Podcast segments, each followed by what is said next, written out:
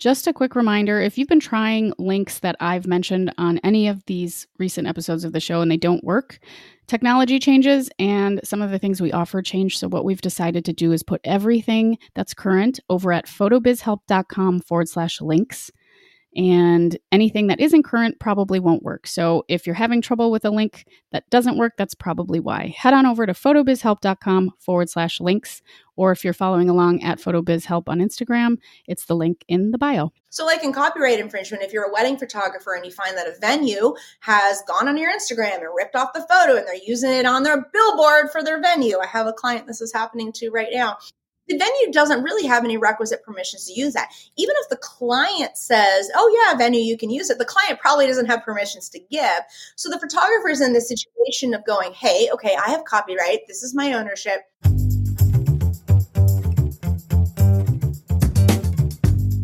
This is the Photo Business Help Podcast, a resource for photographers of all levels, from brand new to burnt out, who believe that business growth starts with personal growth. I'm your host, Natalie Jennings. I created Jennings Photo back in 2010 and have been happily full time since, but not without some mistakes along the way. Those lessons, plus what's really helped me thrive financially and personally, are what I want to share with you so you can grow with your photo business too. You'll also hear stories from other photographers and industry folks, as well as my favorite ways to be more mindful and happier on this journey.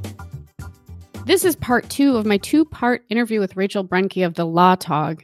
If you missed part one, then you're going to want to go back before you start this one because you're going to miss all sorts of good stuff. And if you are a photographer that has questions about contracts and copyright and all the legal things, this is the episode for you.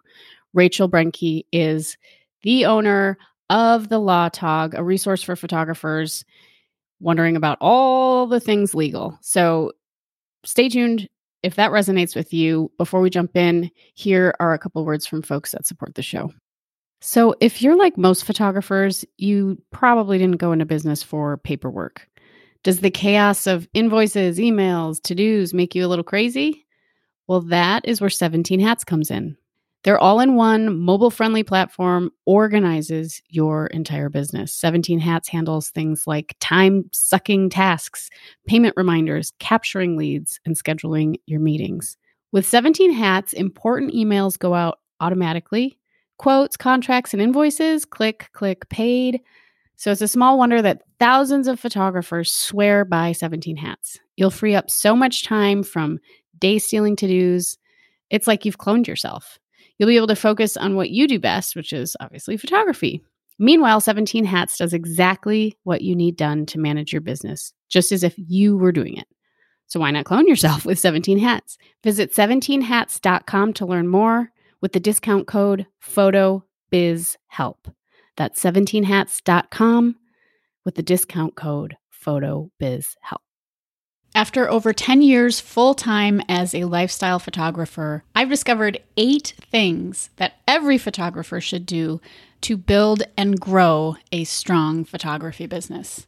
If you would like to learn more about the eight things that have helped me build a solid photo biz, head to photobizhelp.com forward slash eight things. That's the number eight things to get your copy of the eight things that I've done over the last 10 years to build a successful lifestyle photography business. That's photobizhelp.com forward slash eight things.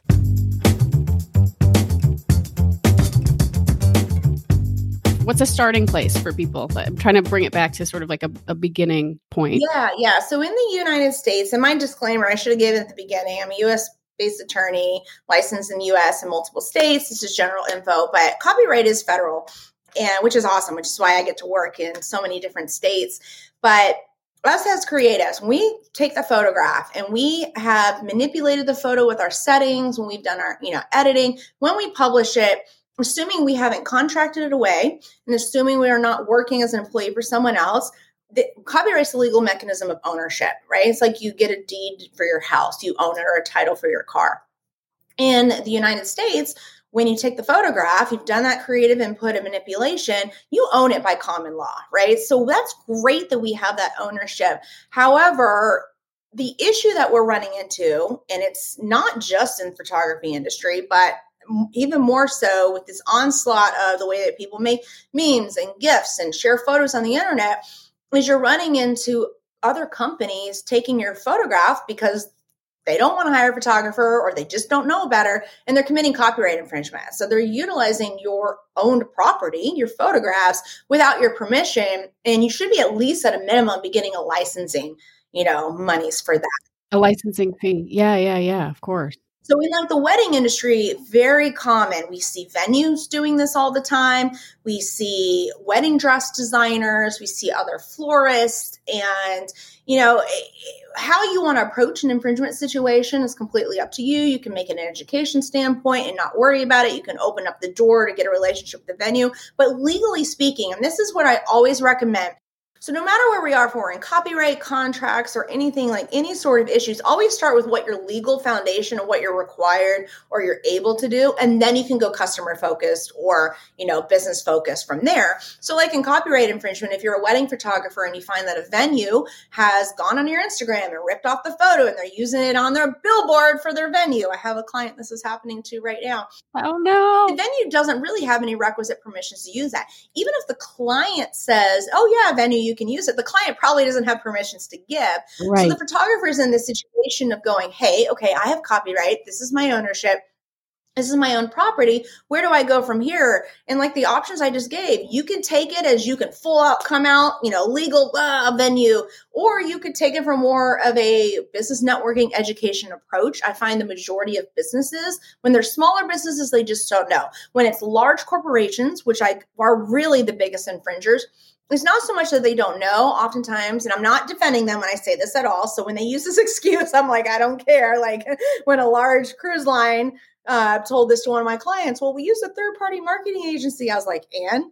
It was still on That's your hilarious. website right? But it's just some sometimes most times when it's with major corporations it's just a mixed signal thing. So what i'm trying to say is know where your legal foundation is. We have copyright at creation. You can take it a step further, and I do strongly recommend it's a bit more than this conversation here, but going to the copyright office and getting registration. It's almost like an insurance policy. So when they're infringed, you're looking at elevated damages, attorney's fees, and that sort of thing. But yeah, copyright is one of those I see so I see little bits and groups of like when you press the shutter, it's yours. And I'm like, well, that's kind of like the high level statement. It's a little bit more than that. So just really look at the situation and go, did I contract away ownership? Am I employed by someone? If not, it's mine. And then look at how you're going to protect it and kind of make a general idea game plan what you're going to do when it gets infringed, because that's the number one issue that I'm seeing for photographers right now is copyright infringement.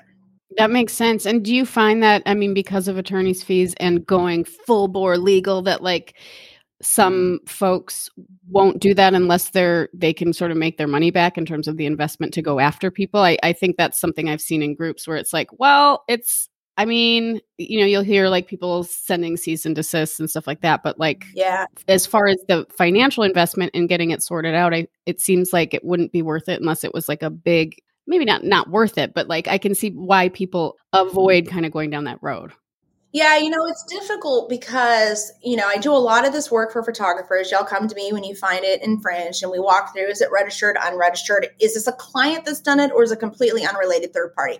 Typically, it's going to be an unrelated third party. Sometimes your client may take, you know, you took photos of them on their wedding day and it has a personal print release and all of a sudden they're using it on their business cards to market their real real estate agent company you know real your real their realtor brokerage whatever. That would be exceeding the scope and that could be infringement but i really see it's these large corporations that are taking it and they do you run into this this is a conversation we have to have is is this worthwhile? So we're going to look at things like who is the infringer? Just because they're a large corporation doesn't necessarily mean you're going to get more. In fact i was That's just true. talking about this with my lead paralegal this morning. I was like you know, we don't really know what, a, unless we've dealt with the party before, the opposing party, the infringing party, we don't really know what they're going to do. We've had some mom and pop shops resolve um, infringement for more than a large corporation would, but it's because they're in that situation. The mom and pop shop that was the infringer, they're on this like defensive of cost benefit, right? Is it better for them to have to pony up and pay a lawyer or just pay you. And you're also, as the photographer, running through the whole situation. You don't want to be upside down or even just break even necessarily. So, you know, that's a tough conversation. But just, oh, my point with that is don't assume because it's Walmart or Airbnb or any of those that you're it's deep pockets, get a payday. I see that in groups all the time, and that's not really accurate so much. That's a good point. They have money to fight it. Yes. I'm just agreeing like they yeah. that's that's the kind of root of that that comment I made is like remembering that like it's not necessarily like what you might get back but they're going to have endless resources compared to mm-hmm. maybe what you're able to provide for yourself but even more so it goes into the facts of the case so it depends on was the photograph used in like a passive Instagram post with low engagement, or was it used very directly in a Facebook ad that links to a booking page? One of the situations that comes up for me, and this is really an outlier, a client that I, a photographer that I represented was against a major uh, hotel chain in the tourism industry is like notorious for infringement. But so I've had quite a few infringements against them now, so I kind of know what they're going to do.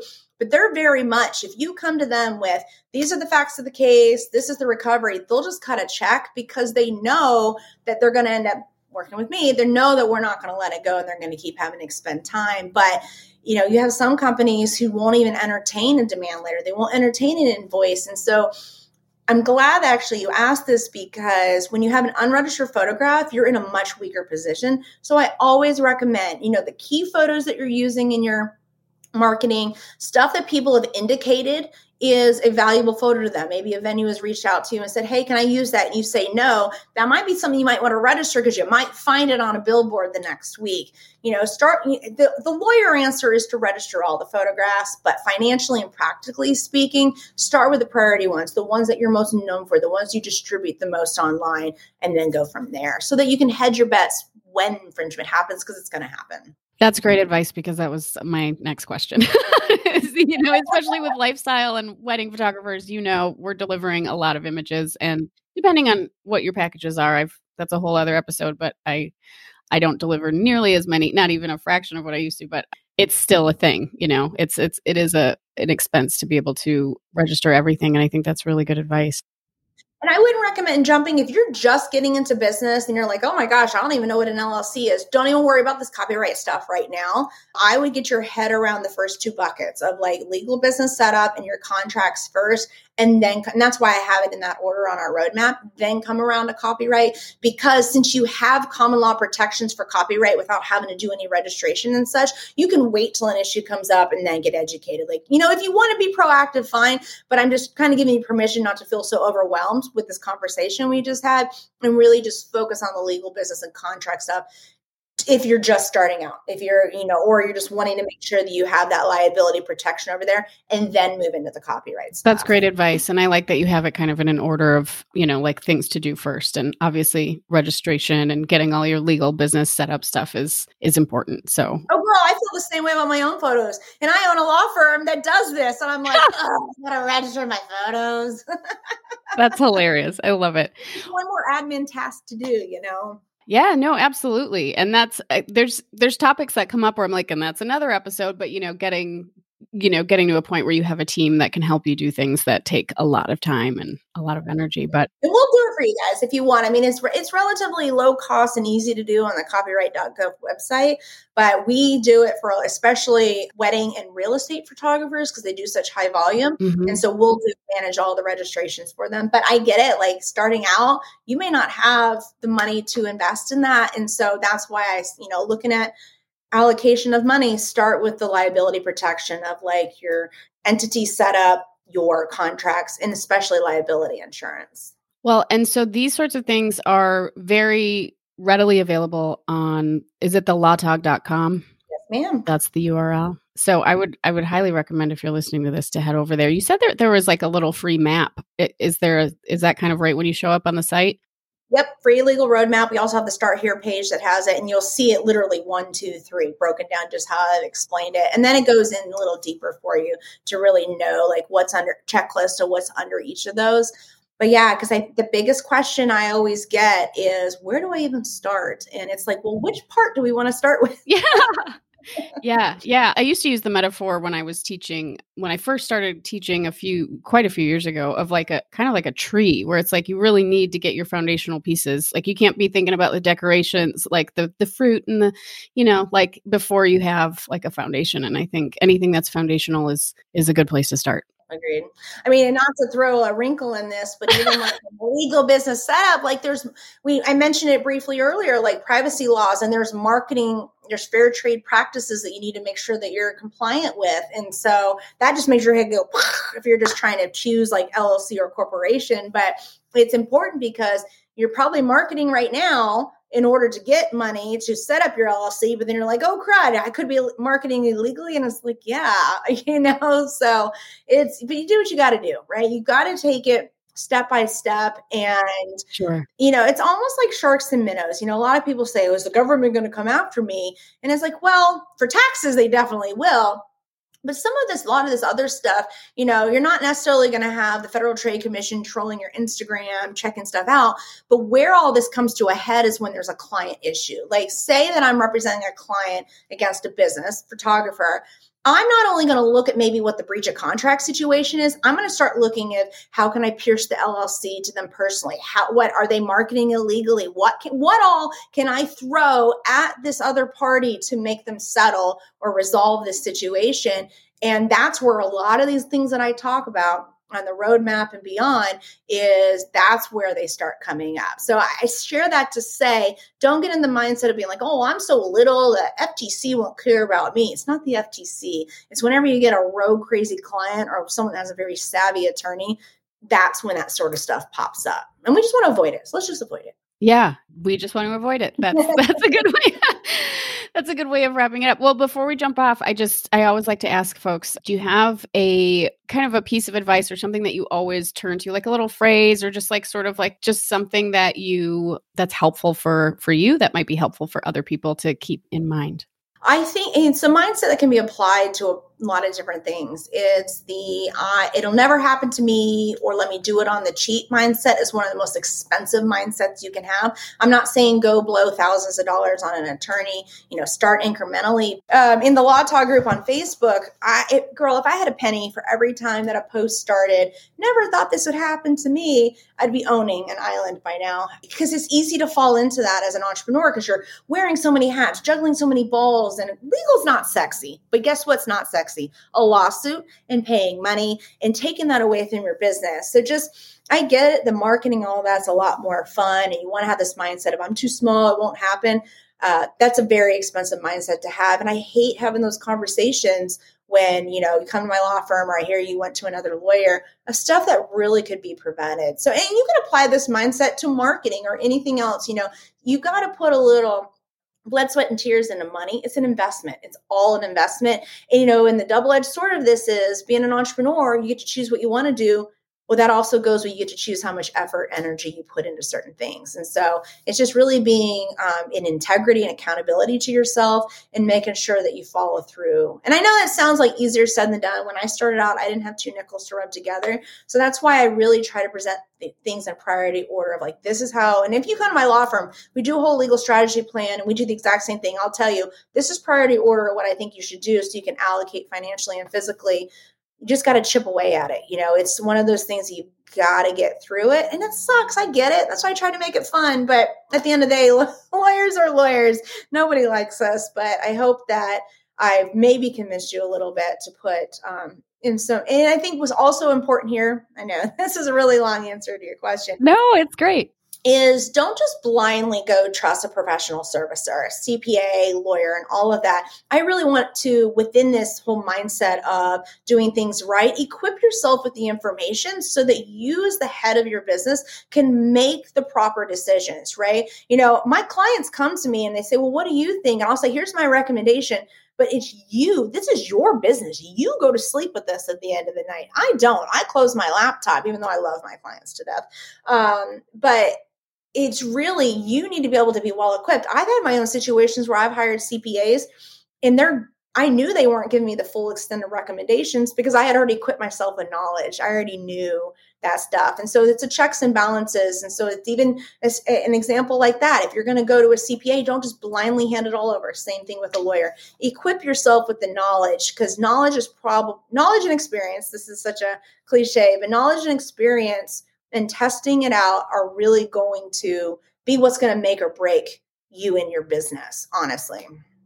Yeah, and and I I like going back to sort of what you said to just it can be so overwhelming to get everything going and just one step at a time and you will get every just because you don't have like xyz all ironed out because you're trying to register your llc doesn't mean like something horrible is going to just like one step at a time you'll if you're diligent about it and you'll get it figured out you know you'll get it set up. I think we should be thankful. We've said it a couple of times that we're in an industry that has very low barrier to entry right? You know you have if you own a restaurant you've got to shell out tens of thousands if not hundreds of thousands of dollars for equipment and for licensing and certifications and all this sort of stuff. So i feel like if we really do approach this of a mindset of this is a business and i'm going to make it happen and i'll tell you what and you probably saw the exact same thing during pandemic. I can't tell you how many of my business consulting clients or even just photographers at the law tog group would say i'm so happy that i had gotten into business before pandemic. Even though we were shut down they were able to get creative and do like cross marketing and do like product photography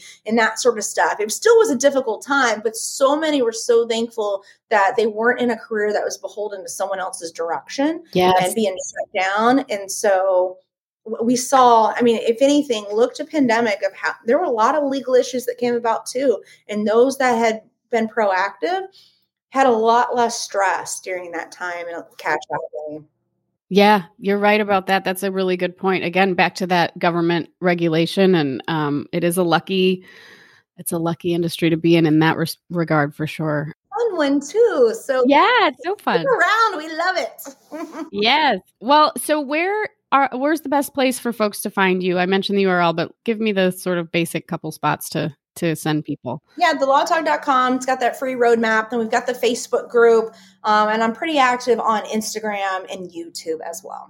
Awesome. Thank you, Rachel. This is a awesome conversation. Of course, if you guys have any questions, please do not hesitate to reach out. Yes, please do that. You've like, I love just going through your website because there's just like a million things to look at. So, um, thanks again. And I hope to have you back again sometime soon. So, thanks. Fantastic. Thanks. And that's a wrap with Rachel.